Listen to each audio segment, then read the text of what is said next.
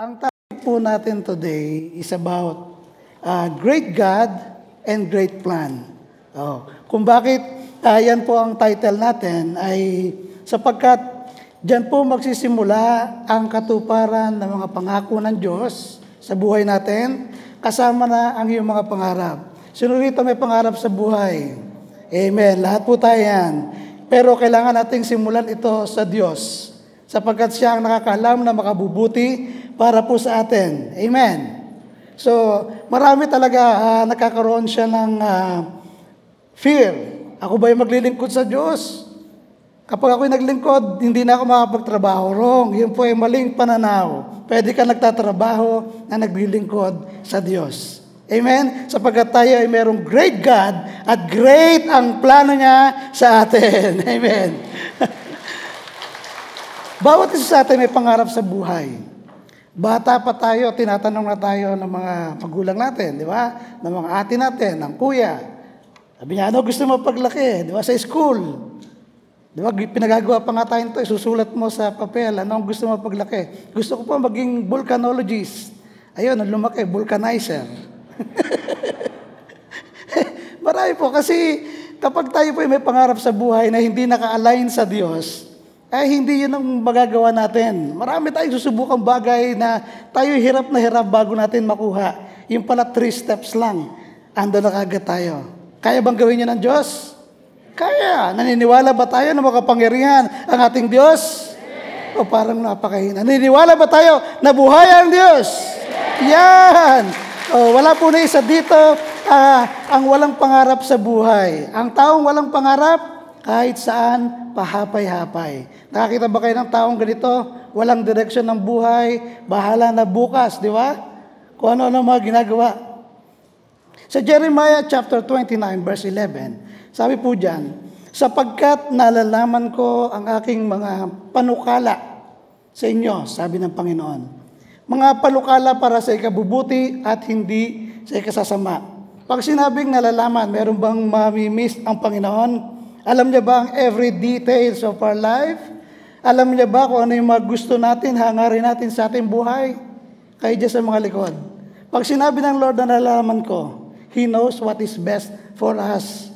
Kasi siya ang lumikha sa atin. Hindi natin nilikha ang ating sarili. Marami talaga nagsisikap na maging, hindi naman masama, Naisipin mo na maging maganda ang future mo, pero kinakailangan ito naka-align sa Diyos. Ang sabi diyan ng Panginoon, itong panukalang ito ay para sa inyo, mga panukala para sa ikabubuti at hindi sa ikasasama, upang bigyan kayo ng kinabukasan. Oh, lahat tayo merong bright future. Yan ang plano ng Diyos sa atin. Kung ikaw man ay merong pangarap sa buhay, lalo na ang Diyos. Ang gusto niya, maging bright ang ating future and hope. Bibigyan niya tayo ng pag-asa. Hindi tayo mawalan ng pag-asa. Amen? Your ability to dream is a God-given gift. Yan ang kaibahan natin sa hayop. Di ba? Ang hayop cannot, cannot imagine the future. So, yun ang medyo mataas tayo doon sapagkat tayo inilikha in the image of God. Binigyan tayo ng Diyos ng kakayahan to see the past. And that's called memory. Di ba? Naalala mo yung mga nakalipas. Naalala mo yung mga nakaraan. Yan ay nandirito pa rin sa ating isipan. Kahit ng mga bata, bata ka pa, maikukwento mo pa rin. Yung abilidad na yon, yun ay buha sa Diyos. And to visualize or imagine the future, and that's called dreaming. Di ba? Gusto mo, uh, nakikita mo ito magiging ikaw paglaki mo. Nothing happens without a dream. Everything you see, lahat na nakikita natin, yung mga piece of art, yung mga architecture, yung mga design ng building, ng bahay. Noon, ang mga bahay noon, may silong lang, di ba? Hanggang sa meron nagkaroon ng idea, maganda siguro ganito, korte ng bahay, nauso yung 4 agwas. So lahat ng mga bahay no, 4 agas. Di ba? Nauso yung bahay na uh, iisa lamang ang, ang agusan. O hanggang ngayon, di ba? Nauso yung puro bato na lamang ang bahay. Nauso yung, yung merong salamin. Bakit nila naisip yon? Bakit nangyari? Bakit maraming mga businesses? Di ba? Sapagkat merong nag-isip niyan una. Nangyari yan sapagkat merong nag-isip ng mga yan. Everything begins in a dream. Meron kang pangarap. Gusto mo maging yon ang mangyari sa buhay mo. Di ba? Example, yung tubig. Alam niyo ba yung tubig? Yung Evian na tubig. Sila yung una-una nakaisip na pwedeng ibenta ang tubig. O nung panahon ng 1980s, 70s, tatawanan ka pag sinabi mo magbebenta ka ng tubig. Di ba? Sapagkat doon, ang mga tao, nung panahon ko po, umiinom kami sa tap water. No, ako elementary, meron kaming drinking fountain na maraming uh, gripo, pabilog. Doon kami nagiinuman matapos kami kumain ng Nutriban. O, sino rito nakaabot ng Nutriban? O, yan ang mga batang uh, matatalino. Pahig ba kayo daw, matatalino? Yan ang mga batang madiskarte, yung mga nakakain ng Nutriban. Yan po eh, may kasama pang claim, powder na gatas. Natatandaan niyo? Sinasabi ko lang yung mga kapanahunan ko. Yung Evian water, sabi nila, ibebenta natin to. Maraming bibili ng tubig ito. Yung pala, in the future, kasi nabi-visualize nila eh. Makikita nila na makakontaminate na ang tubig, hindi na magiging maayos, masisira na mga tiyan ng tao. Kaya ngayon, ang tubig. O, tingnan niyo po, nung nauso ang tubig dito, di ba, nagsulputan yung mga tindahan ng tubig. Nakita nila, nagtagumpay isa, ginaya ng ginaya. Sabagat, yun na nagsimula sa, sa kanilang uh, naiisip nila. So lahat na nakikita natin dyan, yan ay inimagine. Yan ay binalak nilang gawin. Ang church natin, ito po, ay patuloy na nag encourage sa bawat isa po sa atin to discover God's dream, God's purpose in their lives. Tinutulungan natin sila to fulfill their dreams. Yun ang trabaho ng church i-remind tayo, i-direct tayo sa plano ng Diyos sa ating buhay. Kasama na doon yung mga pangarap mo sa buhay. Sino rito gustong ma-fulfill ang God purpose sa kanyang buhay? Kakaunti lang? Wala tayo. See? Ito po ang aming nadiskubre. Ano po? For every person na nabuksan, nakaunawa sa kalooban ng Diyos, 9 out of 10 doon They are afraid to get started. Natatakot silang humakbang. Di ba? Napupunan niyo po ba yon? Sa sampu na nakaunawa, yung siyam doon, takot humakbang. Yung mga nakapagdudulot sa atin ng takot to go after our dream, ito'y tinatawag ng mga giants in our way, in our pathway, o higante doon sa ating daraanan. Alam ko sa inyo, marami nang napagtagumpay ang higante sa buhay nila. Di ba? Mga problems. O, kapag tayo natatakot, nagkakaroon tayo ng doubt sa kayang gawin ng Diyos. Kapag kayo natatakot, natatabunan ang strength na meron ka na galing sa Diyos. Totoo hindi? Kapag natatakot ka, hindi ka nakapag-iisip ng tama. Kapag natatakot ka, nababalisa ka, nato-traumatize napaparalyze ka, hindi ka makagawa ng kung anong dapat mong gawin sapagkat naunahan ka ng takot. Amen. Mga higante yan sa buhay natin. Mga problema yan. Yung kagaya ng financial problem. Totoo naman talaga na napakahirap kapag dumarating na yung bill every month, every end of the month. Babayad ka sa kuryente, sa tubig, di ba?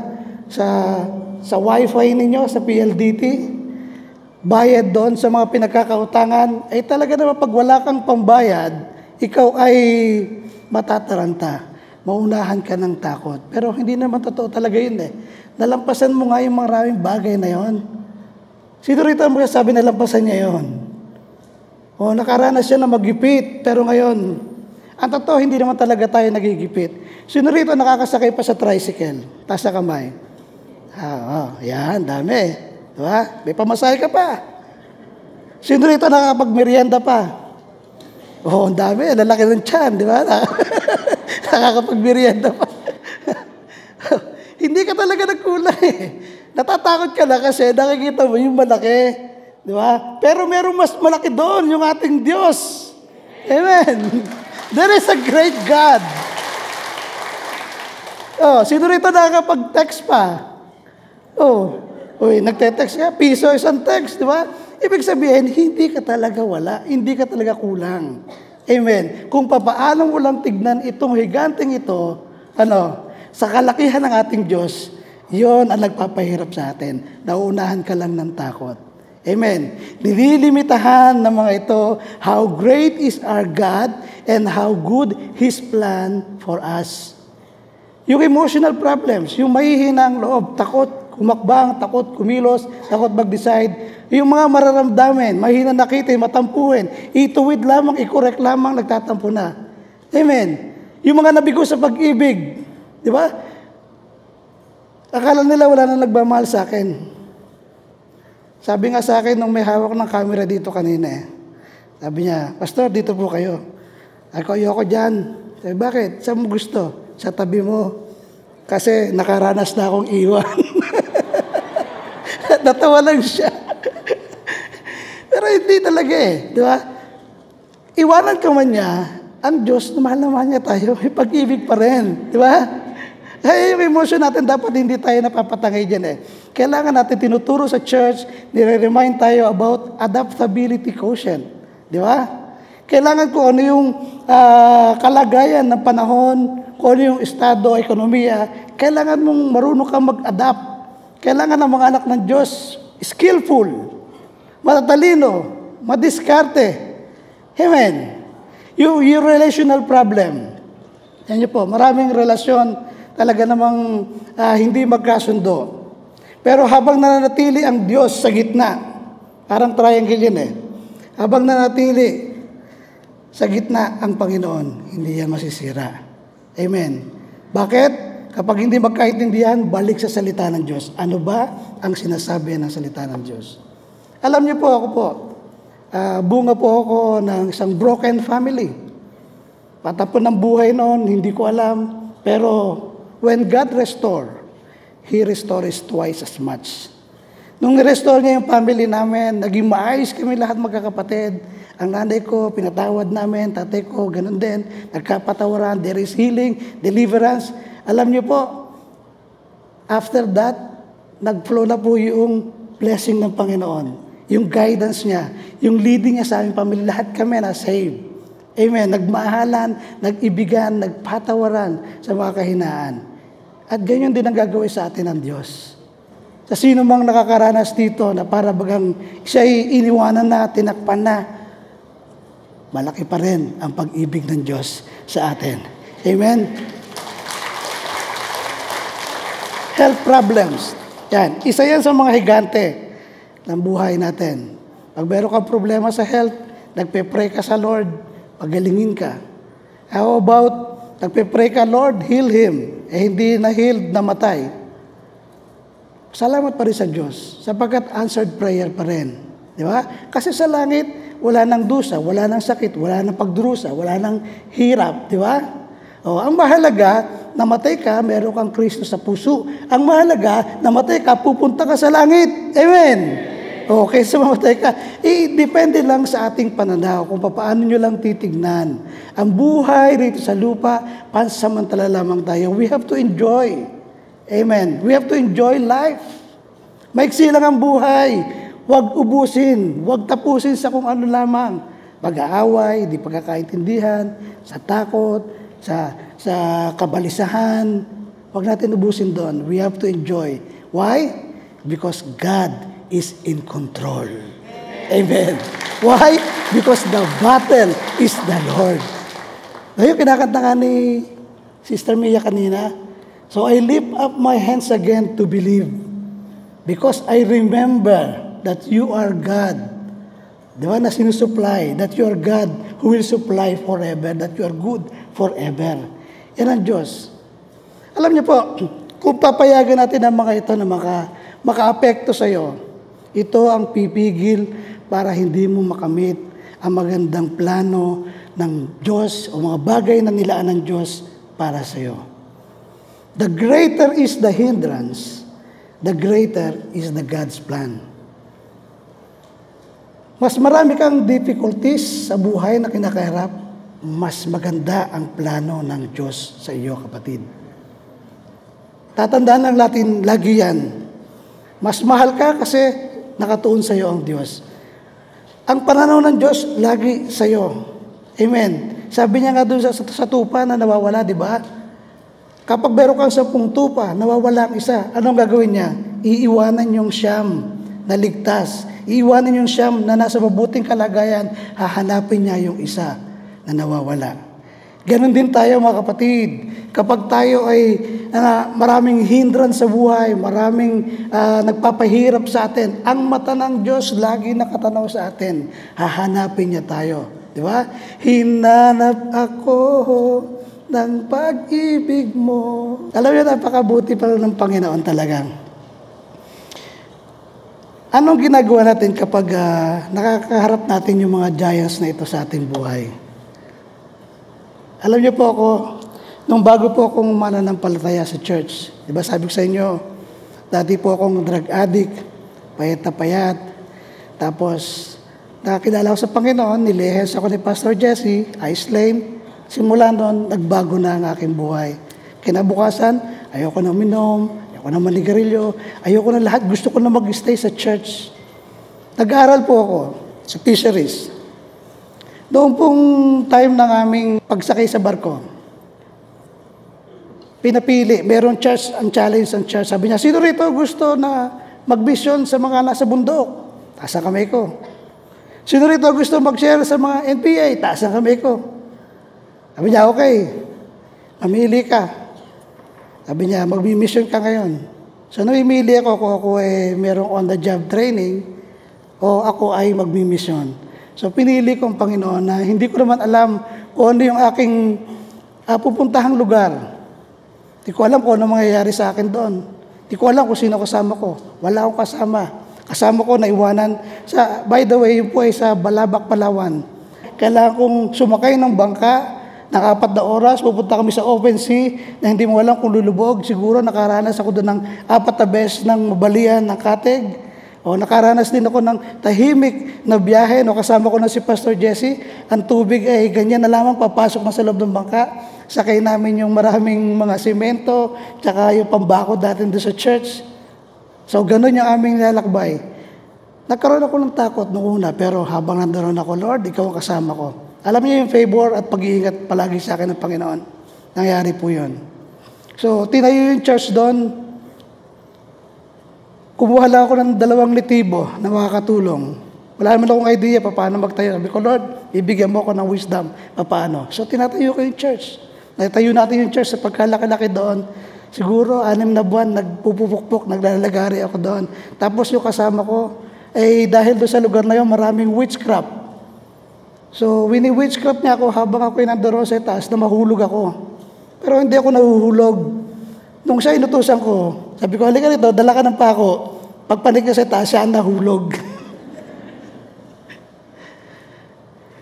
Nag-grass cutter siya. Talagang pinipilit niya na itapat sa akin para tumasik daw yung bato, tamaan ako. Kasi ewan ko ba't ganun ang galit sa akin ng, ng demonyo noon. Pero makapangyarihan ng Diyos. Alam niyo nangyari, habang nag-grass cutter siya, siya tinama sa muso. Patuloy ganito.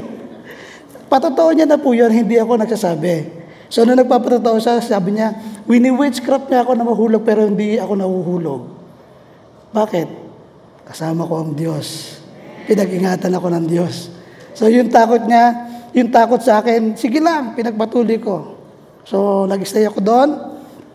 And then, Nung umuwi ako rito, sa, sa Cavite, ano po, yung pong aking misis ngayon, si Celine. Kilala niyo ba si Celine? Yan. Eee. Siya po yung leader ng kabataan noon. So, nagkaintindihan kami, nag-asawa ko. So ngayon, siyempre, pag nasa church ka, ang tingin ng mga tao sa'yo, pastor, walang pera. Totoo hindi. Ang church walang pera. Totoo hindi? So, dinadaon ako noon, asawa niya, pastor, minamalit, bata-baing baboy daw. So, nagpe-pray ako sa Lord, Lord, bakit po ganito? Patunayan po na niya, Panginoon, ako po yung lingkod niyo, naniniwala ako na kay uh, merong magandang plano para sa akin. So, I pray. Alam niyo, nung nag-apply ako ng trabaho, okay, ito na, apply ako ng trabaho, Inilihim ko to kay Pastor Jesse. Yung mga kasama ko, nag apply kami sabay-sabay.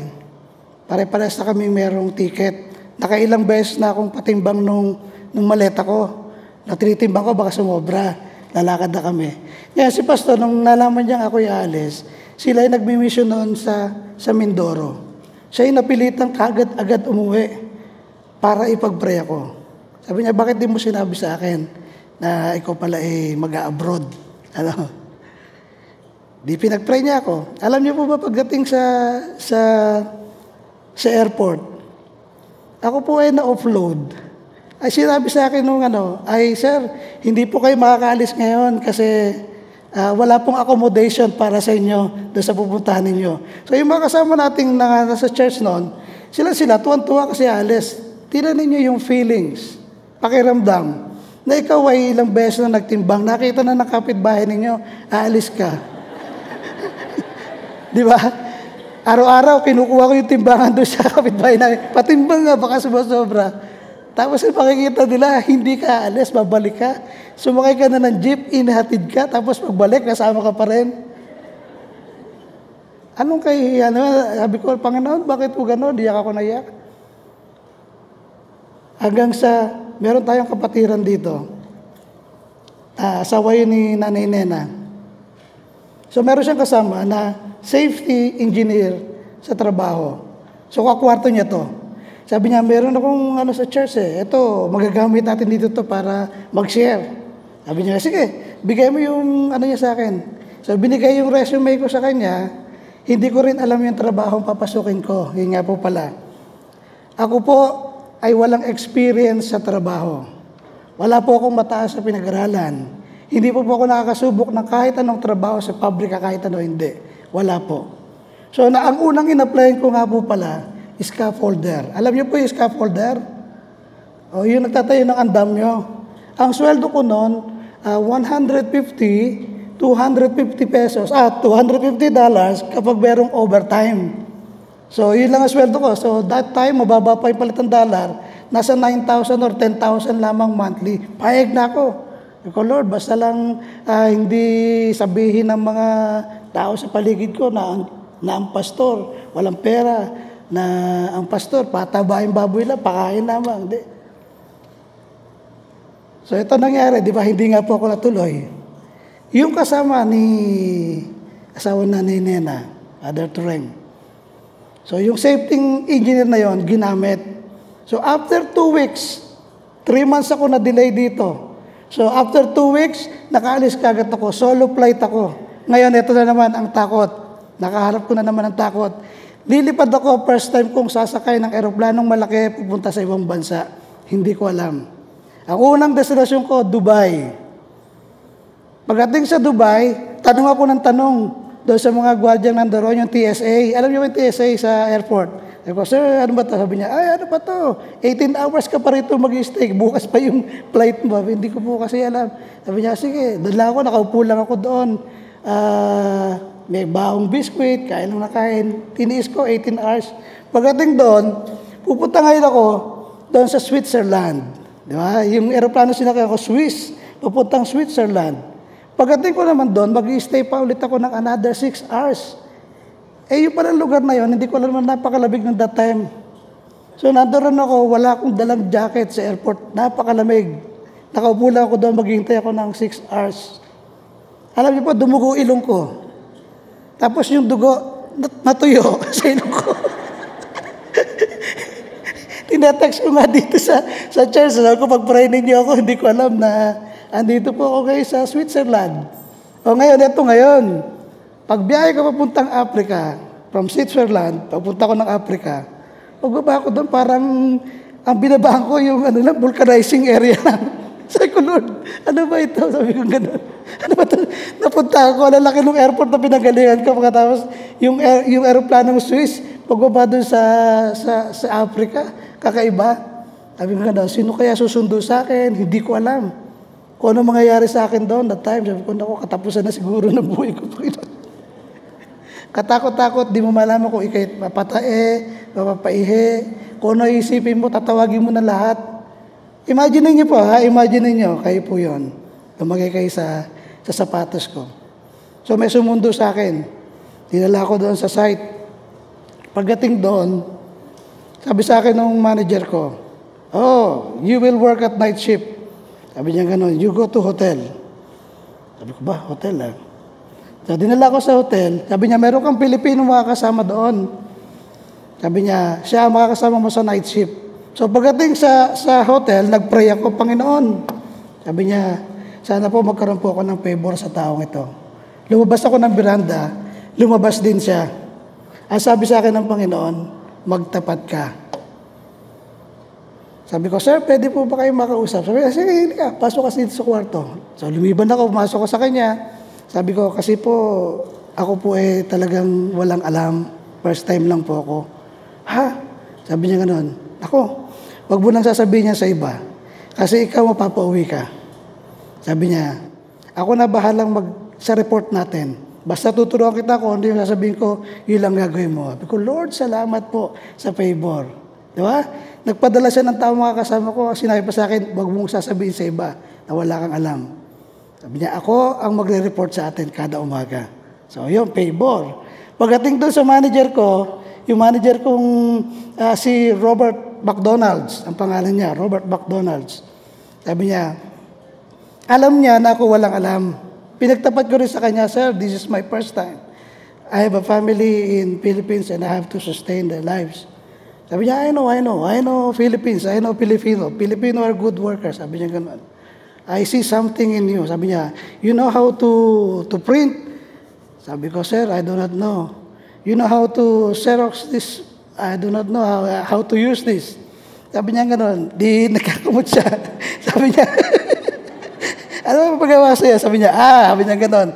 Sigurado naman ito, marunong ka lang, magpapahit ka lang ng folder. Ipiprint ka, bubutasan mo, lalagay mo dyan. Isasalit-sad mo. Ako, yes sir, I know.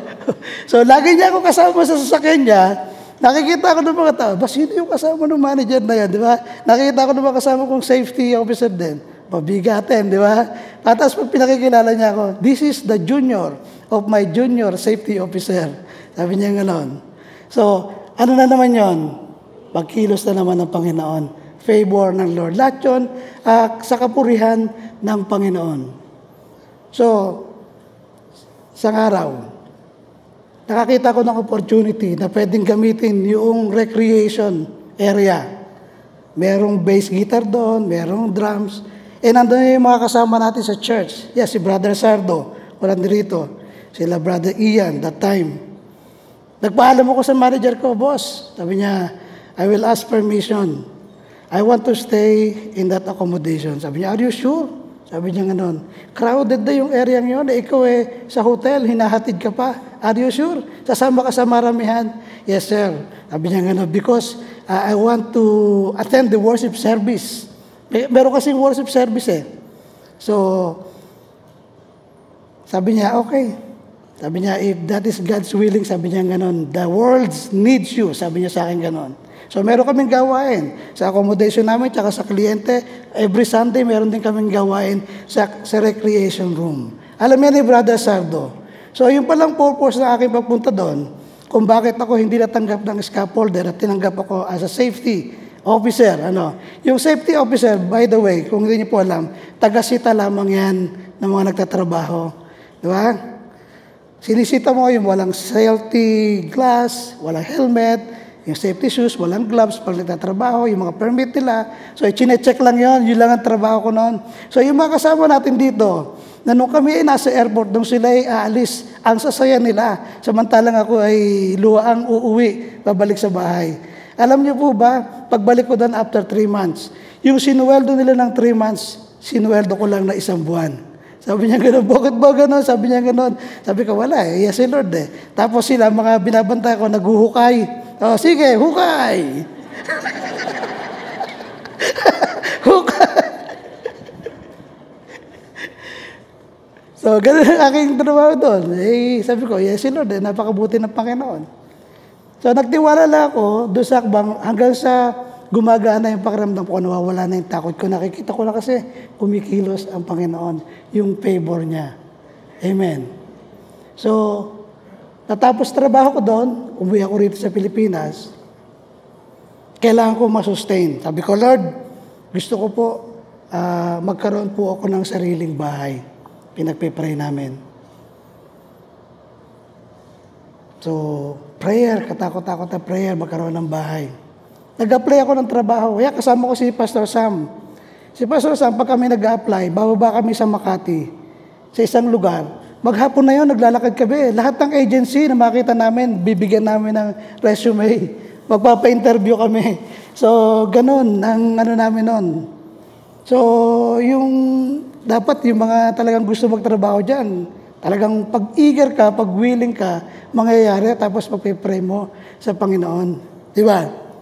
Amen. Okay, ito ngayon. Nung ako'y nag-a-apply, pinakita ko kay Pastor, Pastor, ito po yung kontratang binigay sa akin. Halos malaki po yung sweldo ko. Halos triple nung nauna kong sweldo. Sabi niya, okay, okay na yan. Sabi niya gano'n, yearly. Ngayon, sabi ko, pag-pray niyo po ako. Diba, nag-pray si Pastor. Sabi niya, pa, Panginoon, hindi ko po gusto na si, every six months lang na gusto niya. Gusto ko every quarter of the year, uwi siya. Eh ako, eh, kontrata na. Nakasakay ako ngayon sa jeep. Habang kami ay nasa jeep, merong nag-text sa akin. Sabi niya, Sir, uh, nagustuhan po ng kliyente yung, yung inyo pong uh, skill. Sabi niya nga baka gusto niyo pong magpa-interview. Eh ako ipapunta na doon sa isang agency para isurrender na yung aking passport, magpa-medical. Kasi pasado na po ako doon. Sabi niya, nagkaroon ng conviction sa puso ko, puntahan ko. Alam mo, pagpunta ko doon, ganito lang po, ang interview sa akin. Sabi niya sa akin, hmm, big body. Sabi niya sa akin gano'n. Hindi po pa yung ganito ko. Sabi ko, bading siguro to. sabi niya, oh. Sabi niya, tol. Sabi niya gano'n. You are hired. Sabi niya sa akin gano'n.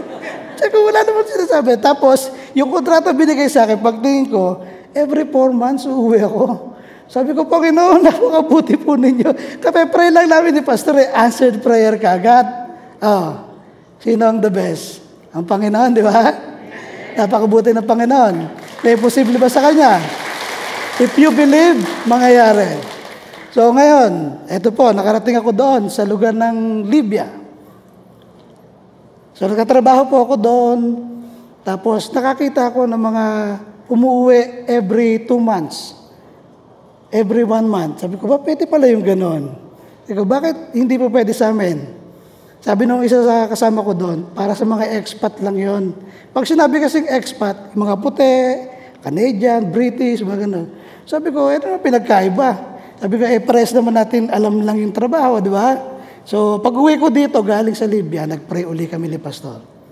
Panginoon, dalahin ko po, i-grant po ninyo yung kahilingan. So, I agree, and I believe by faith, mangyayari na every months uwi ako. So, alam niyo po, nung nasa Libya ako, yung aking boss, na masungit, meron siyang assistant na laban lagi sa akin. Ewan ko, parang nagdiling matching. Galit na galit. Ang gusto niyang ilalagay doon sa mga posisyon, mga kalahi niya. So, dinala niya ako sa isang lugar. Isang lugar na walang internet, walang connection, kahit yung tawag sa opisina, wala.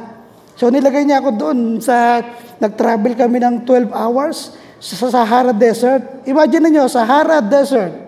Nag-travel ka ng 12 hours, marating lamang yung paglalagay niya sa aking location. So, wala akong communication kahit saan. So, habang nandoon ako, nagpipray ako sa Panginoon, Panginoon, ano po ba itong, itong aking amo na ito na ganito? Ano po ba itong binibigay mo sa akin pagsubok na to?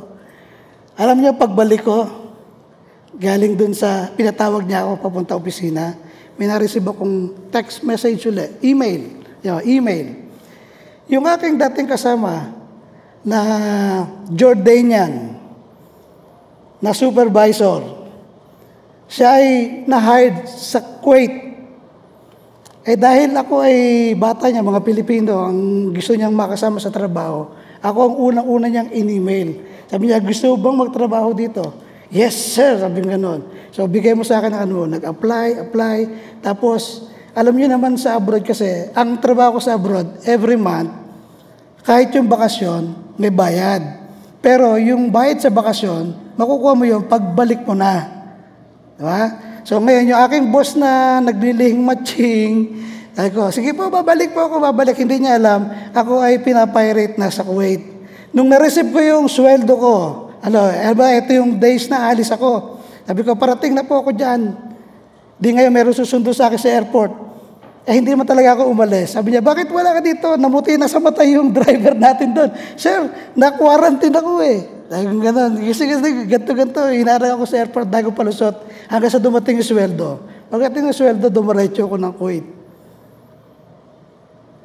Yan ang kabuti ang Panginoon. Pagdating sa Kuwait, ano po, yun po aking panalangin sa Panginoon na every every month, ginarant ng Panginoon. Amen. Yung prayer namin for the third time ni Pastor Jesse. Pastor, pag-pray niyo po, every month uwi po ako.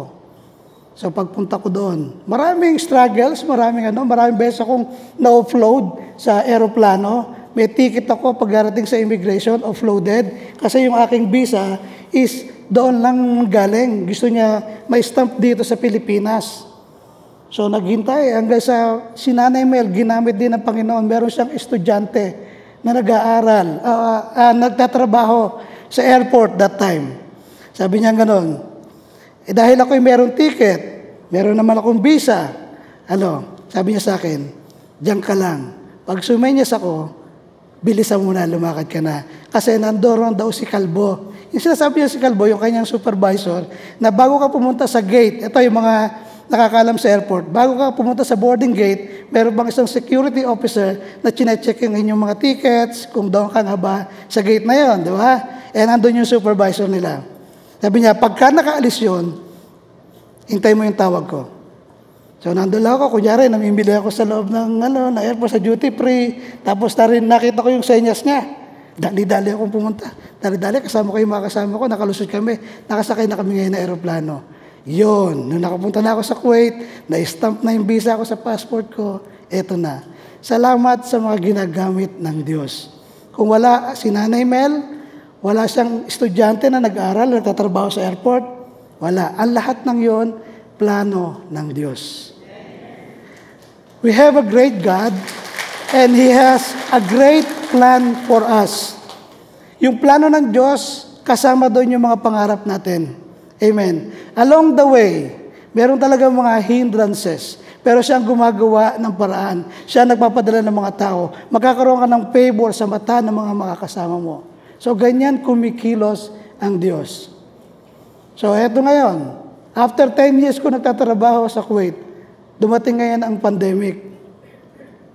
Meron akong ticket, March 16 ng gabi, launa. March 15, nag-lockdown sa airport. Eh, di ba, 4 hours bago ka mag-flight, dapat nandoon ka, di ba? Gabi nila in-announce yung lockdown, 10 o'clock at night. So, natrap ako. Naiwan. So, ngayon, hindi na ako nakaalis. Hanggang sa, yung driver sanang susundo sa akin, ano po, that time, na COVID, 11 days lang namatay. Sabi ko, Panginoon, salamat pa rin po. Kasi kung ako ay natuloy, baka na-COVID din ako doon. Hindi na ako makabalik. So iniisip ko, gusto ng kumpanya namin gawin ng paraan na makabalik agad ako. Dadaan ako sa Cuba, pupunta ng Amsterdam, babalik ng Kuwait. Sabi ko, sir, wala po akong pang hotel, wala po akong pang quarantine ng 14 days kada stopover ko. Hindi, babayaran namin pagdating mo dito. Wala nga po akong pera. Sabi ko gano'n. Iniisip ko kasi, pag nakarating ako doon, mahihirapan na rin makabalik kasi yung kasamang papalit sa akin, baka hindi rin makayanan. Di ba? May stuck ako doon. Ilang taon ng COVID? Two years. Siguro two years ako doon. eh, sanay ka na ng pumpun na uwi, tapos two years ka doon. So, ito maganda. Nag-file ako ng resignation, irrevocable resignation sa aking kumpanya. Are you sure? Yes, sir. Ilang beses ako tinatawagan, lagi ako tinatawagan. Hanggang ngayon, tinatawagan pa rin ako. Gusto akong bumalik. Ayoko na po. Alam niyo na nag-for good ako, merong bagong karir na ibinigay sa akin ng Panginoon. Meron pala siyang planong iba. Amen. Napapasok po ako sa realty. Yung realty, ito yung mga developer, nagbibenta ng lupa, bumibili ng lupa. Natap ko yung pinaka talagang namimili. Isa sa bilyonaryo sa Pilipinas. So, isa tayo sa pinagkatiwala niya. Wala naman akong alam tungkol dyan. Di ba? Ang alam ko lamang, Pinalalangin mo sa Panginoon kapag ginawa mo, pag-aralan mong maigi, ipag-pray mo sa Lord, and He will guide you, and He will give you wisdom sa lahat. Amen. So, yun po nangyari. Ito po, binilas tayo ng Panginoon. Habang nagdilingkod ng full-time kay Lord, meron tayong trabaho, no, binibless tayo ng Panginoon. So, ganun din po ang mangyayari sa atin. Alam niyo po, lahat po ng narating ko, testimony lang po yan, paliwanag ko lang po, pwedeng mangyari sa bawat isa po yan sa atin if you believe. Ang lahat ng narating ko po ngayon, at kung ano ang meron ako, bahay, sasakyan, pamilya, karir, na maganda, yan po ay plano niya sa akin nung una po man siyang lakaran. Pero marami akong kinaharap. Takot, panghusga, pagdududa, dusa, hirap. Nakwento na lamang ngayon. So hindi yun nangyari in the making na pagpiray mo ngayon kinabukasan ganon. It is a long run. That is 22 years ago from scratch up to finish. So ganon. So, meron siyang plano. Imagine mo, merong plano ang Diyos sa iyo, maganda. Kaso, hindi mo pa siya nakikita ngayon. Later on, in the future. Naniniwala ba kayo merong plano sa inyo? Diyos, maganda? Amen. So, mangyayari yon. So, let me read a story sa inyo po about David versus Goliath. O, Siguro ito, na alam na natin to, narinig na natin lahat ito, di ba? Si David, siya yung isang shepherd lamang. Si Goliath, siya yung isang higante, di ba? O, ihalin tulad natin si Goliath sa problema. Sa mga balakid, sa mga pangarap mo sa buhay. O, mga balakid, higante ng iyong mga problema. Okay. At yan tulad naman natin si David as a individual believer. Isang pangkaraniwang mananampalataya na kagaya natin. Hindi ito isang kwento na pambata lang. Ito'y kapupulutan po natin ng aral. Ano? Maraming aral sa buhay. Dito po sa 1 Samuel, chapter 17, verse 12 to 51. Babasahin ko na lang sa inyo. Mag, mag ah, storytelling muna ako. No. Storytelling. Nang panahong iyon, sabi niya, mahina na dahil sa katandaan si Jesse. Walong anak niyang lalaki, si David ang pinakabata. Remember, bago po yan, si Samuel, si Propeta Samuel, pinapunta siya ng Diyos kay Jesse. Sabi niya, meron akong piniling magiging hari ng Israel. So, ang inaharap ni Jesse, yung pito niyang anak na makikisig, maganda lalaki. Sabi ni, ni Propeta Samuel, meron ko ba bang anak? Kasi wala dyan yung pinili ni Lord. Sabi ah, meron pa. Isang bata, ando nagpapastol. Patawag mo. So pagdating ni, ni David, sabi niya, inanoint siya. Siya ang magiging hari ng Israel. So, kabataan, shepherd, sabi ng propeta, o lingkod ng Diyos. O yung ganito, may nagsasabi sa yung, ah, pagpapalay ka ng Diyos, ikaw ay magiging ganito. So, maraming hindi naniniwala. Si David, inanoint siya, ni Propeta Samuel, bilang magiging hari ng Israel. So, nung panahon yan, nung sila hinahamon ni Gulayat, matanda na si Jesse. Walong anak niya lalaki, si David ang pinakabata. Si Eliab, Abinadab at Sama, at tatlong pinakamatanda sa kanyang anak, ay nakikipaglabang kasama ni Saul. Samantalang sila'y kasama ni Saul sa pagdigma, si David ay nagparot parito kay Saul at sa Bethlehem para alagaan ang mga tupa ng kanyang ama. Okay, yung Bethlehem, yan po ay nasa southeast. Okay. Yung pong digmaan, nasa bali po yan ng Ila. So, pag, parang ganito, Naik, Manila. Yung Naik, itong Bethlehem, ang digmaan nandoon sa Manila. So, si David nagpapabalik-balik sa kampo ng Israel. Yan po yung sabi dyan, nagpaparot pa rito kay Saul at sa Bethlehem para alagaan ang tupa ng kanyang ama. Noon ay apat na pong araw ng hinahamon ni Gulayat ang mga Israelita. 40 days. Ilabas ang matapang dyan. Di ba? Ilabas ninyo, mandirigma ninyo. At karapin ako. Tingnan niyo po, isang araw, inutusan ni Jesse si David. Anak, Dahil mo sa iyo mga kapatid itong binusang trigo at sampung tinapay. Itong sampung keso ay ibigay mo naman doon sa pinakapuno nila. Opo, tatay. Tingnan mo na tuloy ang kalagayan nila at ibalita mo sa akin. Maging marites ka doon. Hindi, kung titignan natin yung istorya, yan po yun. No? Ang tatlong anak ni Jesse ay kasama nga ni Saul at ng mga Israelita sa lambak ng Ila at nakikipaglaban sa Pilisteo. Kinabukasan, maagang nagbangon si David. Ipinagbili niya sa iba ang mga tupang inaalagaan at nagpunta sa lugar ng labanan. Taglay ang pagkaing padala ng kanyang ama. Nang dumating siya roon, palakad na ang buong hukbo at hinihiyaw ang kanilang sigaw.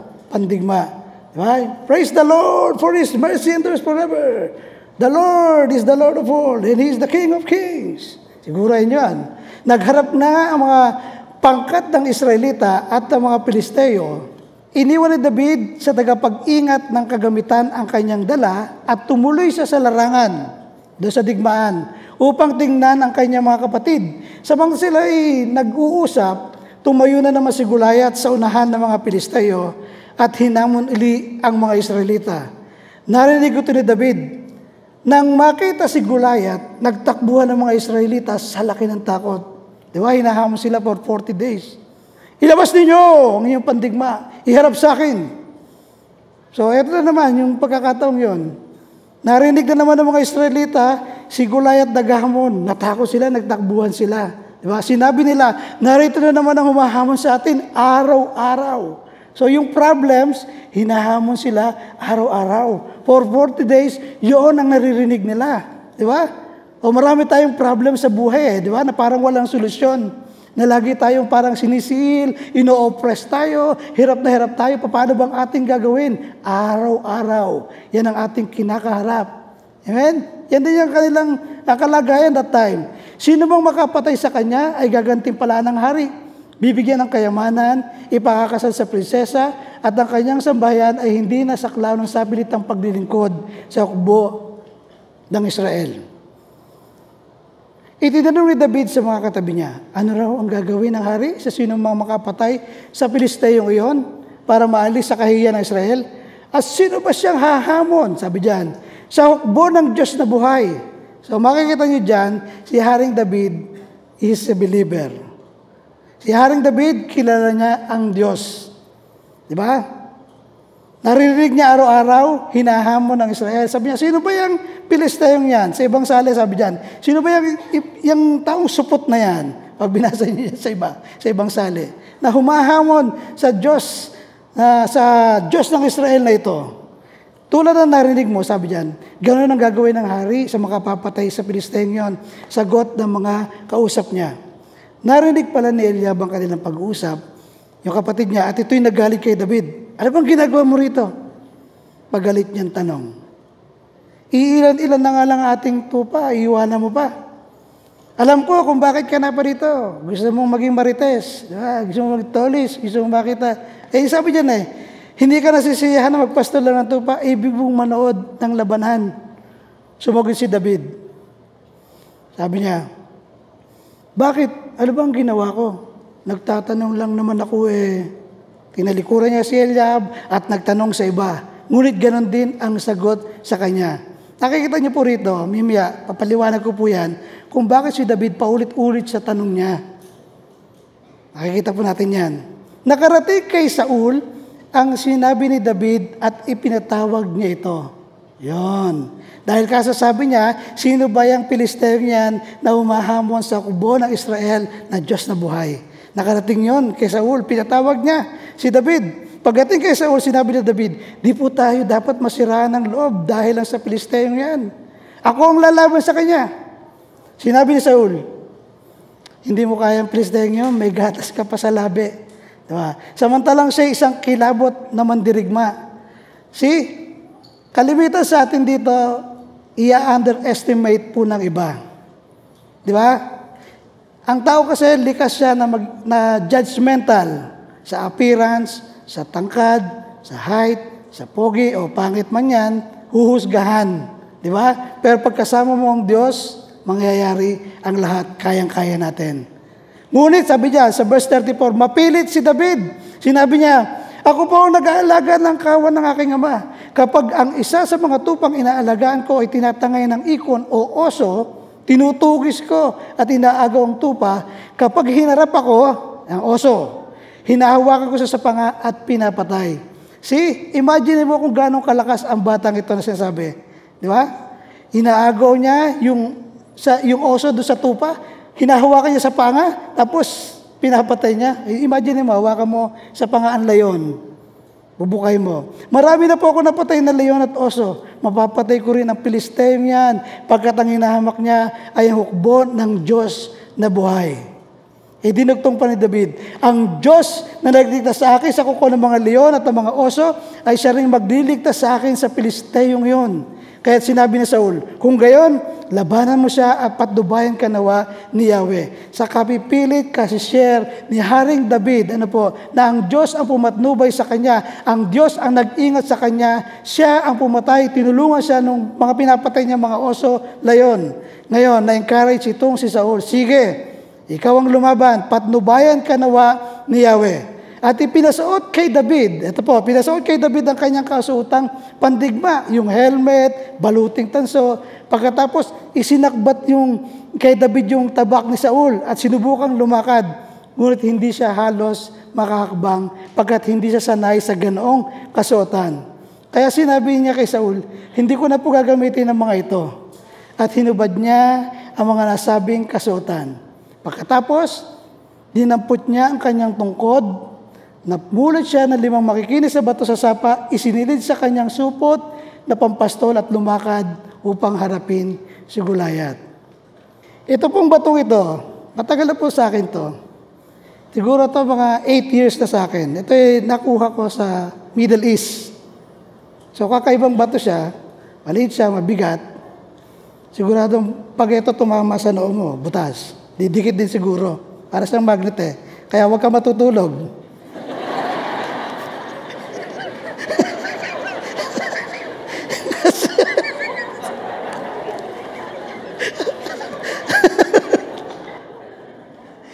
Kasi baka ganito rin yung classic ginamit ni David.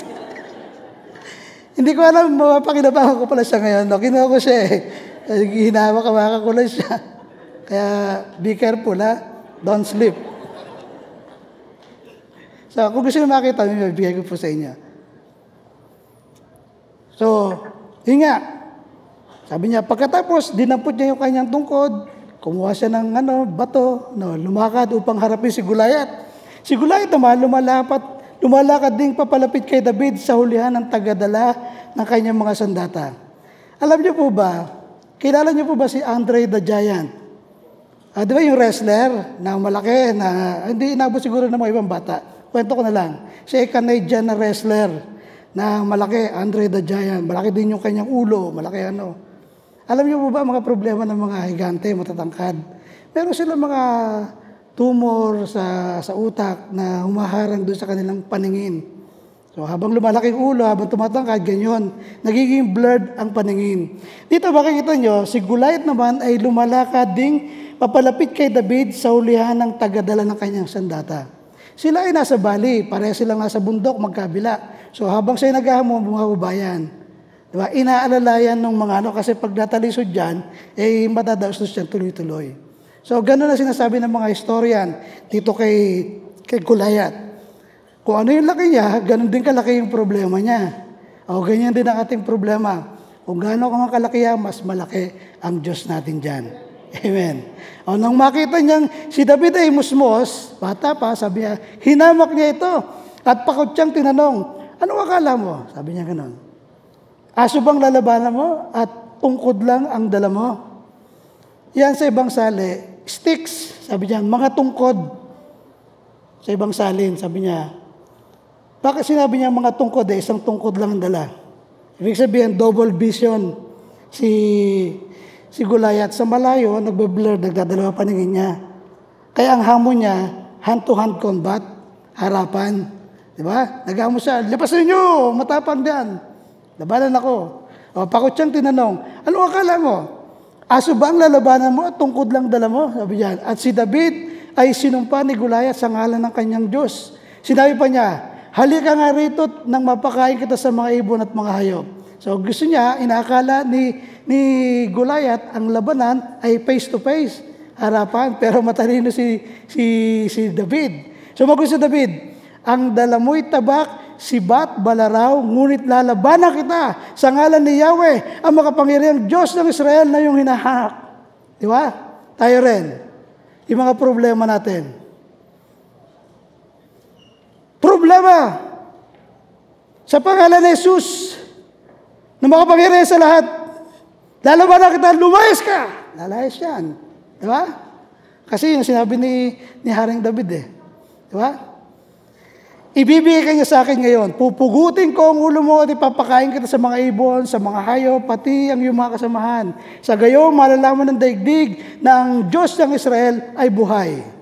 Amen. Kapag isang mananampalataya, nangyayari ang kalooban ng Diyos sa Kanya, makikita ng lahat, malalaman ng lahat na ang Diyos na sinasamba rito ay buhay at makapangyarihan. Amen. Sapagkat makikita sa Kanyang mga anak. There is difference. Amen. Makikita natin nung hindi pa tayo nananampalataya sa Lord at ngayong nananampalataya na tayo sa Kanya. There must be difference. Amen. Kung walang pagkakaiba, kung parehas lamang, parang sinungaling ang Lord sa mga promise niya. Amen. Di po ba?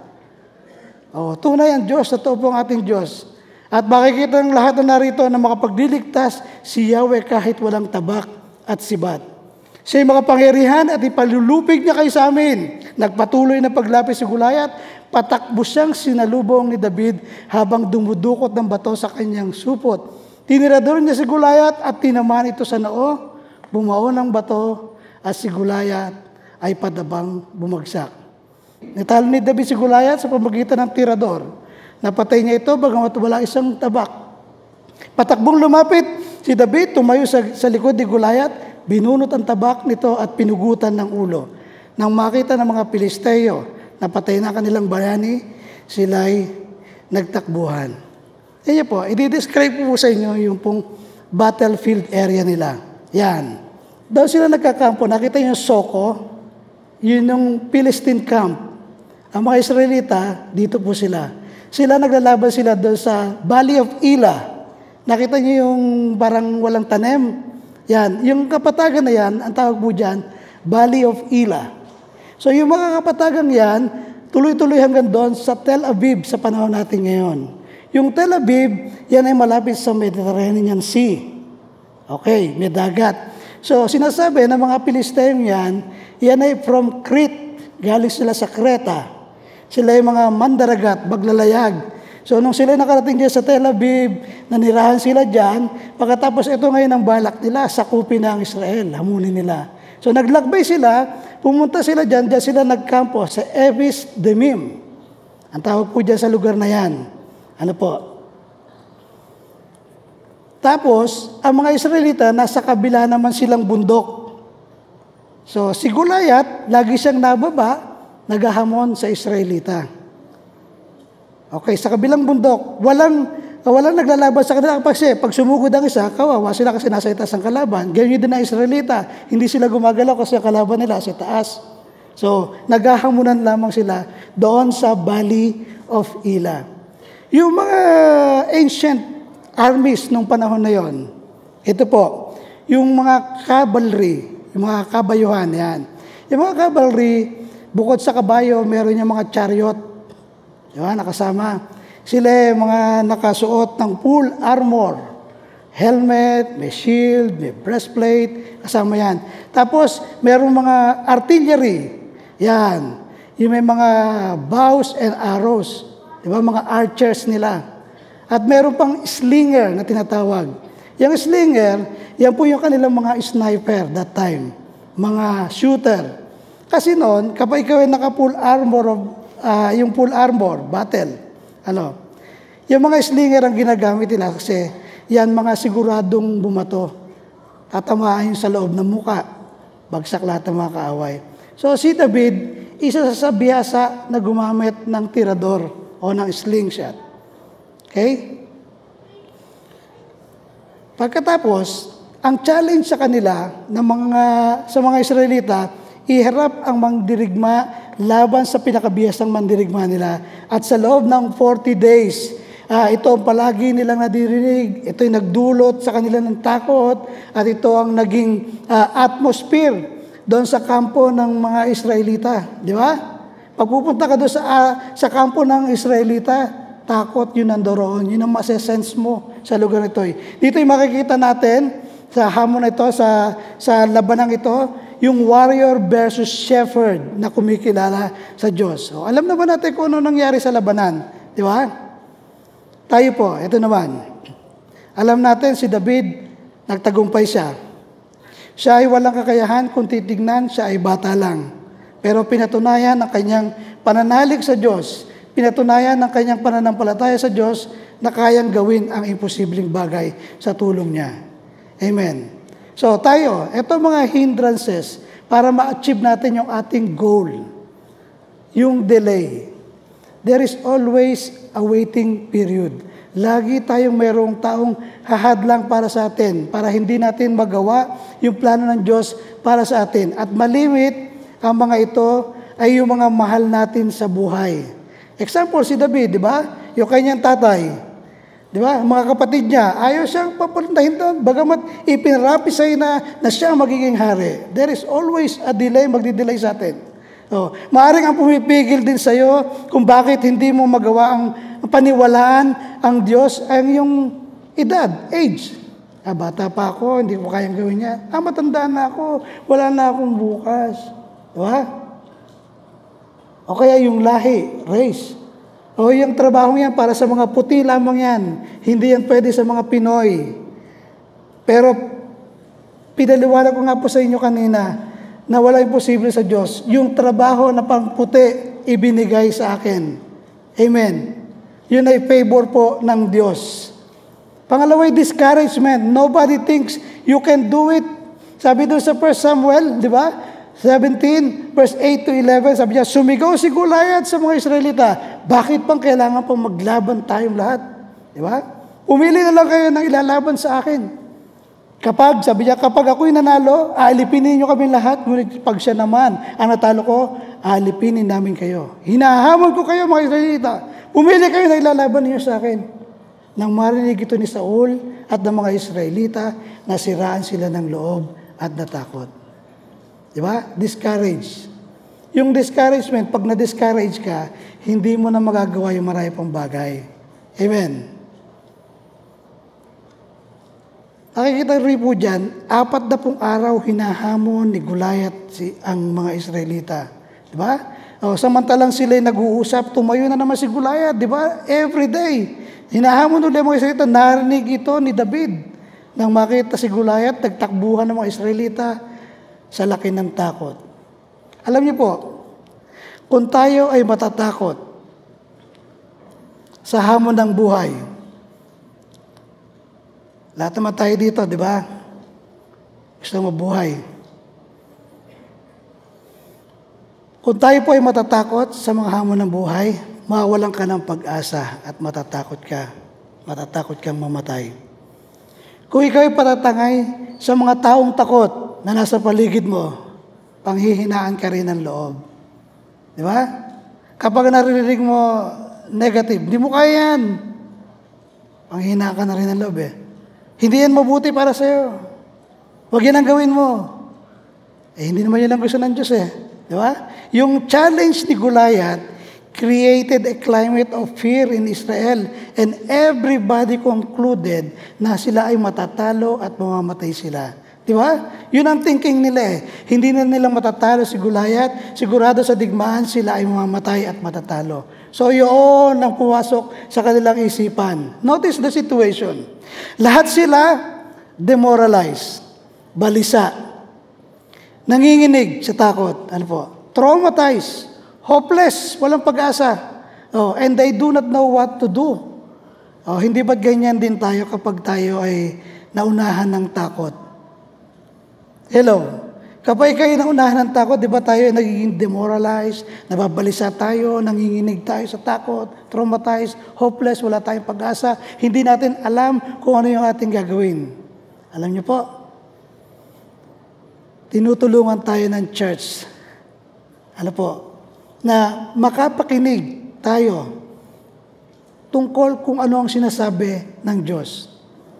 Dahil mali ang sinasabi ng mga profesional, ng mga marami. Hindi ibig sabihin na hindi mo makakaya, iyon na ang totoo. Hello? Di ba kalimitan sabihin sa'yo, hindi mo kaya yan. Maghanap ka ng iba. Hindi ibig sabihin na hindi mo kaya, yun na ang totoo. Meron pa rin pag-asa. Bakit tayo may takot? Bakit tayo may pangamba? Bakit mayroong kabilisan? Because we are listening to the wrong voice. Di ba? Bakit ka natatakot ngayon? Bakit ka nangangamba na wala kang parang uh, walang Diyos na kasama? Because we are listening in the wrong voice. Si si si David, kaya niya paulit-ulit na tinatanong yung mga Israelita, yung mga sundalo, anong sinabi ng hari? Sino ba itong mga, sino ba itong Pilisteyong ito na hamon sa ukbo ng Diyos na buhay? Gusto niya na makapakinig ang mga Israelita ng iba naman, ang nadidinig nila for 40 days ay ang takot, ang hamon ni Gulayat, ang hamon ng problema. Kung yon ang ating titignan palagi at di ka makakapakinig ng iba, kaya yun ang trabaho ng church. Ine-encourage tayo na makinig sa salita ng Diyos na makapagpapalakas sa atin. Amen. Makapagpapanumbalik ng ating uh, focus sa Diyos. Sapagkat pag ikay takot, hindi mo na nakikita ang strength na binibigay sa iyo ng Diyos. Amen. So you have to start listening in the voice of God. Magtiwala ka ang Diyos makapangyarihan. Magtiwala ka ang Diyos buhay. Magtiwala ka kayang gawin ng Diyos ang mga imposibleng bagay. Lahat ng sinabi kong yon, puro malalaki yon. Kalimitan makakaroon tayo ng doubt. Di ba? Pag sinabi mo, kayang gawin lahat ng Diyos. Oh. Minsan nakakaroon tayo ng doubt. Amen. Tinan niyo po, bakit yung mga hari noon, kailangan nilang lumapit sa mga propeta para sabihin, mananalo ba tayo o hindi? Tag tayo ay nagpagdigma. Bakit sila lumalapit sa mga propeta? Because they know more than the ordinary people the will of God. Bakit tayo nagpapakounsel sa pastor? Because they know more than the ordinary people the will of God. Bakit tayo mati sa church?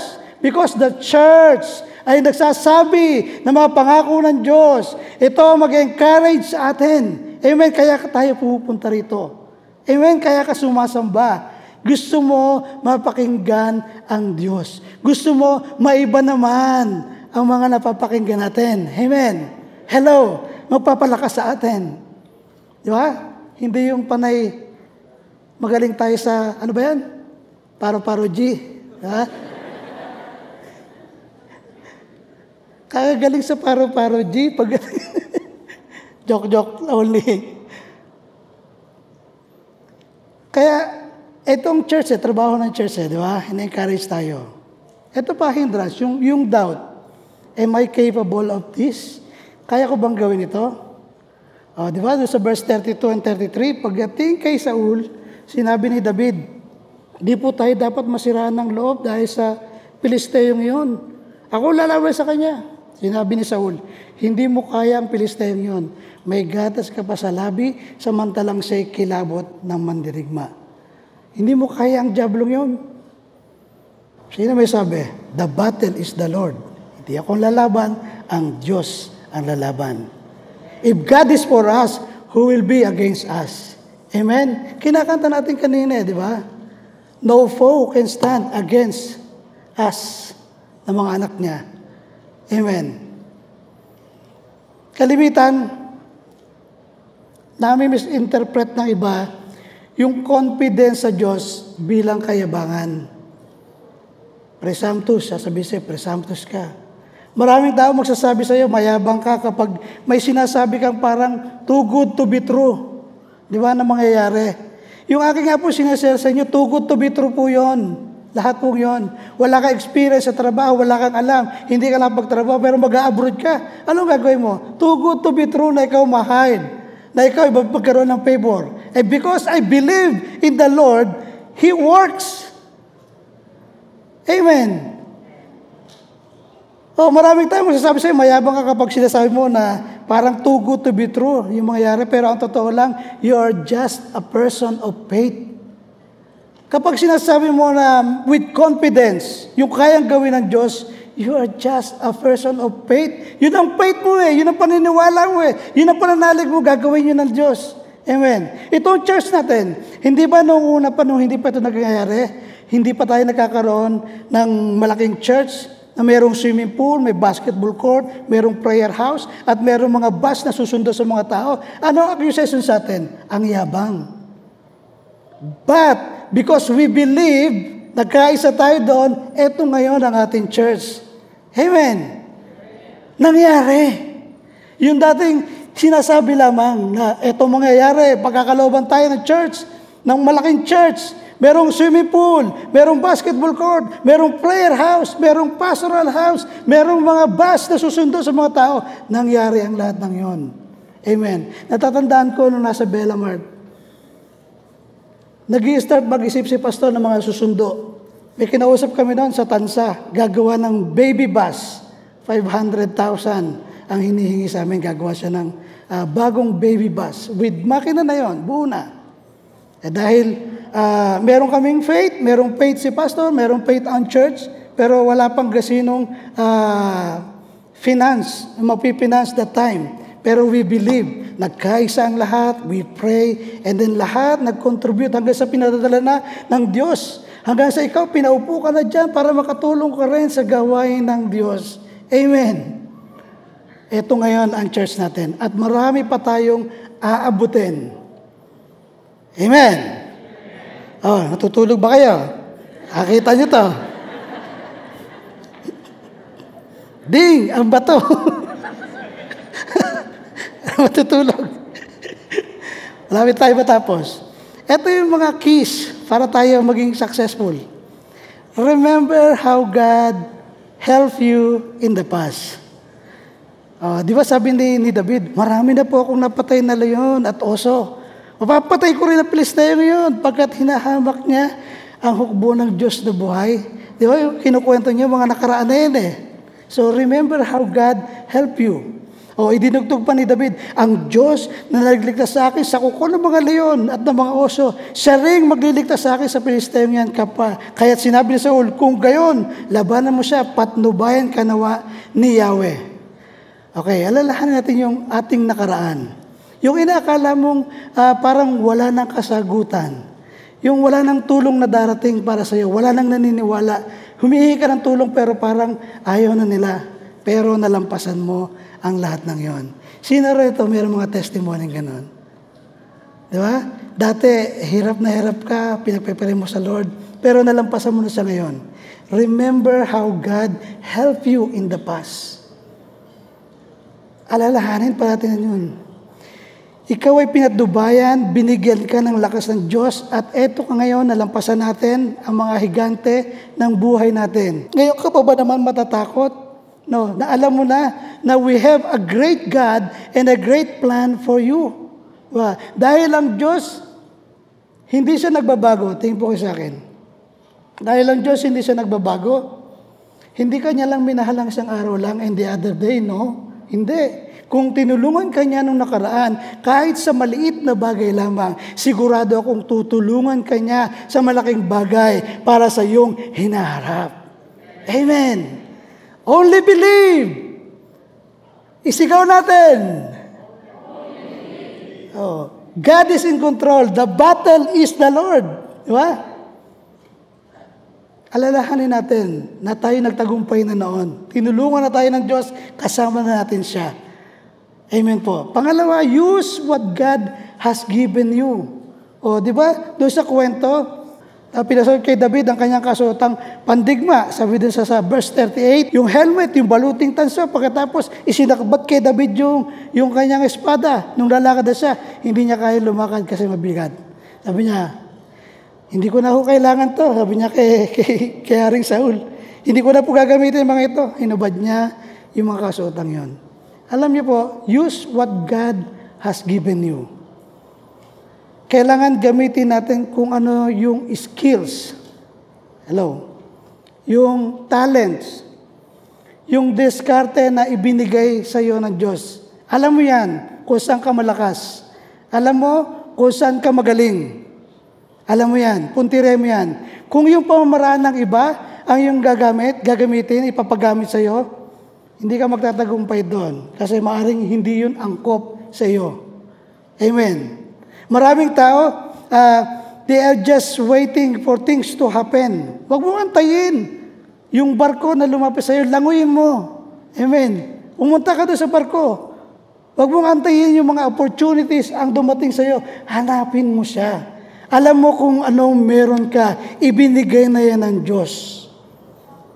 Amen. Di ba sabi ko nga sa inyo, kami ni Pastor Sam, apat kami no, nag-apply kami. Pagbaba sa Makati, naglalakad kami buong magapon hanggang sa top. Lahat na yata ng agency doon, binigyan namin ng resume. Sabi niya, panalangin ni Pastor Sam, Lord, nakakailang expired na po yung passport ko, di pa rin po ako na-arrest. Eh, hindi pala yun ang plano sa kanya ng Lord. Magaling pala siya sa preaching, magaling pala siya sa, gagamitin pala siya ng Lord. O, di ba? O, siya ngayon ang head ng mga uh, preachers. Di ba? Hindi natin alam kung ano yung plano ng Lord. Eh, doon siya magaling, hindi yun ang gagamitin. Kung saan ka magaling, kung ano ang skills mo, gagamitin ka doon ng Diyos. Hindi mo pwedeng gamitin ang ginagamit ng iba. Ang Diyos, hindi siya lumilikha ng clone. Di ba? Hindi siya gagawa ng uh, katulad ng iba. Lagi siyang kakaiba. Amen. Kailangan mo lang ng wisdom. Maraming tao, sabi niya, maaring i-convince kanila, ganito ang gawin mo para magtagumpay ka, pero hindi ikaw yon. Kung yung iba, niyo po, sa barangay, dahil yun ang usong kurso, ito napupuna ko eh, yun ang kukunin niya. Pagdating na kalagitnaan, magbabago. Hindi pala yun ang gusto niya. O, ang Diyos hindi siya lumikha na magkakatulad. Gagamitin ka niya just the way you are. Kailangan mo lang ng wisdom. Alam niyo po doon sa trabaho, wala po akong alam. Ang pumasok sa akin na wisdom, tanungin ko sila. Kunyari, alam ko yung trabaho. Pagdating ko doon, may nagkatrabaho. You know what is this? Yeah, I know. Okay, tell me, what is that? Di sinabi niya sa akin, oh, alam ko na yan. Ikot ako. Hello, what are you doing? Oh, I'm fixing this one. Okay, tell me, what is the hazard? I-explain niyo yung hazard. Oh, alam ko na yan, balik ako ulit sa Hanggang sa nakabisado ko na sa lahat, alam ko na ngayon kung paano sila sisitahin, di ba? Kailangan mo lang ng wisdom. Lahat naman tayo merong wisdom. Tingnan si Haring David. Napakatalino ni Haring David. Nung siya hinahunting ni Saul para patayin, ano ginawa niya? Nagbaliw-baliwan siya eh, di ba? Oh, yun eh, sa panahon natin ngayon, tinatawag yun na pinagbabawal na technique. Nagbaliw-baliwan, tuloy yung laway, di ba? Para lang wag siya, ay, wag mo na ano niya, baliw na yan, wag na natin pulihin yan. Napakatalino. Tayo rin, lahat tayo matalino. Amen. Meron kang angking talino na ikaw lang makakagawa. Amen po. yung iba, yun po, napakadaming tinapos pero nahihirapang makita yung opportunities na ibinigay sa kanila ng Diyos. Why? Because sa dami ng alam nila, ayaw nilang mag-start doon sa maliit. Ang gusto kagad nila doon sa malaki at kagad. Hindi nilang maibaba yung kanilang standard. Diba? Walang pangarap na nangyari ng kaagad ng kinabukasan. There is always a process. Remember this. There is always a process. Walang pangarap na nangyari kinabukasan agad. Boom! Ito na. Wrong. Yun ang problema. The greater the hindrance is, the greater is God's plan. Tatandaan nyo palagi yan. Ba? Assignment nyo po yan. The greater is the hindrance, the greater is God's plan. Sa Ecclesiastes chapter 11 verse 4. Sabi diyan, if you wait for a perfect conditions, you will never get anything done. Ang naghihintay sa pagtigil ng hangin ay di kailanman makapaggasik ng kanyang binhi. At ang nag-aalala sa patak ng ulan ay hindi makapag-aani. Kailangan nating ihakbang, eh. hanapin natin yun eh. Ito pa, pangatlo. Believe that we are already victors. Tayo ay mananagumpay na. Sabi doon sa verse 45, pagkatapos ay sinabi ni David sa Pilisteo, lumalapit ka sa akin na may tabak, may maliit at malaking sibat, ngunit ako'y lumalapit sa iyo sa pangalan ng Panginoon ng mga hukbo, ang Diyos ng mga hukbo ng Israel na iyong hinahamon. Sa araw na ito, ibibigay ka ng Panginoon sa aking kamay at ibubuwal kita at pupugutin ko ang ulo mo. Ibibigay ko ang mga bangkay mo, bangkay ng hukbo ng mga Pilisteo, sa mga ibon sa ipapawid, at sa mga bangis na hayop sa lupa sa araw na ito, upang malaman, sabi diyan, upang malaman ng buong lupa na may Diyos sa Israel. Ipapakita ng Diyos ang kakaibahan ng mga nananampalataya sa hindi. Amen. You will see the difference kapag kay nanalig sa Diyos. Ang biyaya ng Diyos nasa atin lahat. Amen. What do you expect that God will do in your life? Ano ba yung expect natin na gagawin sa atin ng Diyos?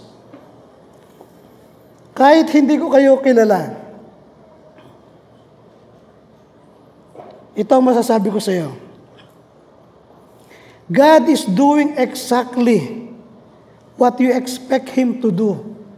Gagawin ng Diyos eksakto kung ano man yung ina-expect mo na gagawin niya. Walang labis, walang kulang. Alam niyo po, every time kapag kumilos ang Diyos at gumawa ng himala dito sa lupa, It is because somebody believe. Ang sikreto lamang, believe. Maniwala ka, gagawin niya ng Diyos. Kung ikaw ay maniniwalang kayang gawin niya ng Diyos, ito'y mangyayari. Sabi sa Bible, the Bible says, according to your faith, let it be done unto you. Di ba? The Bible says, the just shall live by faith. Sa Romans 1.17, tinan niyo po ako. Tingay sa akin. Ang banal-banal ko. Totoo po. Not just because of what I did or what I did not do. Because of my belief on Him makes me holy. Amen. Wala namang ni isang karapat dapat sa atin dito. Dahil lang sa ating pananalig sa Diyos, kaya yung righteousness niya ang ibinibigay sa atin. Sa mata ng langit, you are righteous in the eyes of God. So you have to believe. Kaya sabi doon, the just shall live by faith. But without faith, it is impossible to please God. In Hebrews 11, di ba? Whatever is not of faith, it is sin. Sinabi rin sa salita ng Diyos. Alam mo, ikaw ang pipili kung gaano kalaki ang gusto mong gawin ng Diyos sa iyo. Ito'y nakabase kung gaano mo siya pinagtitiwalaan. Amen? Okay, gaano kalaki ang gusto mo? Ito'y nakabase kung gaano mo siya pinagtitiwalaan. Dito po ako magtatapos. Ito lang mapapamana ko sa inyo. Dito sa Revelation chapter 3 verse 8. Sabi po diyan, nalalaman ko ang iyong mga gawa. Alam kong kakaunti ang kakayahan mo. Ngunit sinunod mo ang aking turo at naging tapat ka sa akin. Okay, alam ng Lord. Di ba? Yung ating mga gawa, alam ng Lord. Good or bad, alam yan ng Lord. Alam niya din, nakakaunti lang yung ating kakayahan. Limited lang tayo, di ba ba? Ngunit, ang sabi diyan, ngunit sinunod mo ang aking turo at naging tapat ka sa akin. If you follow God laws, at naging faithful tayo sa Kanya. Sabi diyan, kaya't binuksan ko ang isang pinto sa harapan mo at walang sino mang makapagsasara nito. There is always opportunity na nakaabang sa atin. Merong pinto ang bukas. Hello. Kapatid, ang sabi diyan, isang pinto na nakabukas sa iyong harapan. Kung papipiliin kita ng pinto, ano ang iyong pipiliin? Una, pintuan ng kasaganahan. Pangalawa, o pintuan ng paglilingkod. Alin dyan ang pipiliin natin? One or two? Sino nagsasabing one? Sino nagsasabing two? Sino nagsasabing hindi ko alam? alam niyo ba si Haring so- Solomon, na naghinip siya, pinapili rin siya eh, ng, ng Diyos. Ano pipiliin mo? Sabi niya, kayamanan at matalo mo itong mga kaaway? Sabi niya, Lord, bigyan mo po ako ng wisdom. Sabi niya, dahil lang hiniling mo ay wisdom, pagkakalob ko ito sa iyo, kasama ng kasaganahan ng kayamanan. Kapag ang pinili mo ay paglilingkod sa Diyos, kasama niyan ang kasaganahan. Sapagkat ang pintuan ng paglilingkod ay maraming pintuan sa loob na bukas. Amen. Pintuan ng kabanalan, pintuan ng paglilingkod sa Diyos, pintuan ng pagpapala, pintuan ng maraming klaseng pintuan ko anong gusto mong pasukin. Pagkakalob sa atin yan lahat ng Lord. Sabi sa Isaiah 43 verse 19, Narito at masdan, ang nagawa ko isang bagong bagay na hanggang ngayon di mo namamasdan. Hanggang ngayon ay di mo namamasdan. See, nanineglect natin itong bagay na ito. Inihanda na ito sa atin ng Diyos. Masdan, sabi dyan, ang nagawa ko yung isang bagong bagay na hanggang ngayon, di mo namamasdan. Ako'y magbubukas, sabi dyan, ng isang landasin sa gitna ng ilang disyerto. Maging ang disyerto ay patutubigan. Alam niyo po ba sa disyerto, nung umulan, bumaha. Nakanta ko noon eh, God will make a way, sabi sa akin nung Canadian. Sabi niya, tumahimik ka. Do you see what happened? Doon sa kanta kasi may part doon na, Rivers in the desert will I see. eh doon na yung, yung bus namin eh, halos mapuno na, kalahati na ng bus. Eh, disyerto yon. Kayang gawin ng Diyos kahit disyerto, babaha. Kahit buhangin, bumabaha. Amen? Sabi diyan, narito, masdan mo. Ang nagawa ko isang bagay na hindi mo namamasdan hanggang ngayon. So nanineglect natin itong bagay na ito. Siya'y magbubukas ng isang landasin sa gitna ng ilang, maging ang disyerto ay patutubigan. Kahit mga imposibleng bagay, gagawin niya sa iyo. Amen? Kahit doon sa ilang, sasamahan ka ng Diyos. Kung ano man ang problema mo, laging merong solusyon dyan ang Diyos. Mahal na mahal tayo ng Diyos. Amen? Kung yung ating past, yung nakalipas, medyo lumayo tayo sa Diyos, o na-sidetrack tayo, o kung nakagawa ka man ng mga kasalanan, balik ka lang. Hinihintay lang tayo ng Diyos. You have to discover what God's plans is in your life. Amen.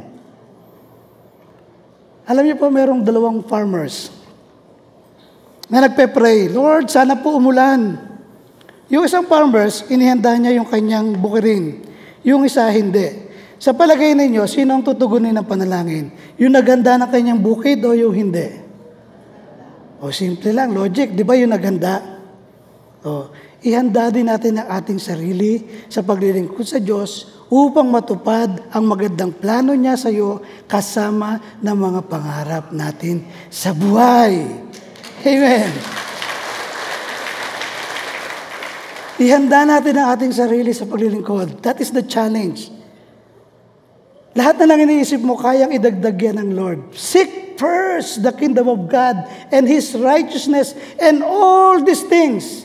All. Isipin mo lang kung ano yung gusto mo. And all these things shall be added unto you. But you have to seek first the kingdom of God. Amen? Ihanda natin ang ating sarili sa paglilingkod sa Diyos upang matupad ng Diyos yung magandang plano niya para sa atin. Huwag nating ineglect yung bagay na inihanda niya. Kailangan mong tignan. You have to see what is that. You have to discover kung ano man yung inilaan ng Diyos para sa iyo. Sigurado akong maganda ang plano niya sa bawat isa sa atin. Amen. Oh, thank you Lord. Tuloy natin ang Panginoon. Ewan ko ano ka magiging bukas, ididesisyon mo ngayon. We are destined to be blessed. Kapatid, we are destined to be blessed. Kapatid, we are destined to be blessed. That is His promise. Manalangin po tayo sa Panginoon. Thank you, Lord. Father, oh, salamat po, Panginoon. Dalangin ko po, Lord, ang bawat isa po sa amin. Lord, marami kaming kinakaharap ng mga giants ng aming buhay.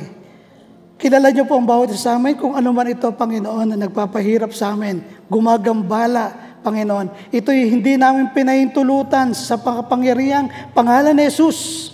Satanas, lumayas ka sa buhay ng mga kapatiyong ito in Jesus' name. Lumayas ka sa bawat sambahayan sa pangalan ni Jesus.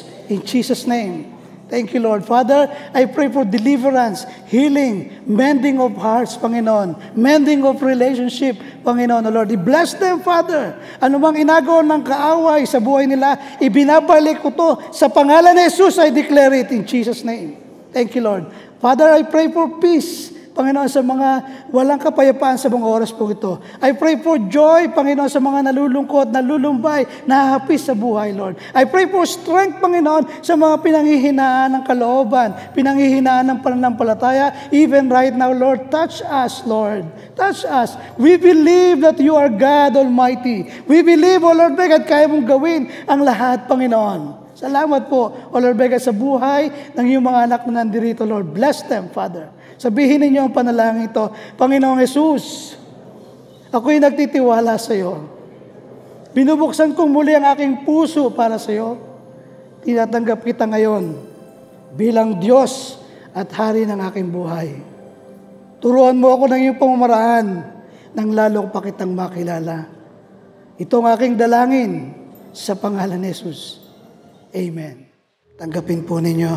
And now may the Lord God bless you and keep you. And may His face shine to each and every one of you and be gracious to you. I pray for peace, blessings, in the name of Jesus. Receive it by faith. Kung aking dalangin, lahat ay magsabi ng Amen. Amen.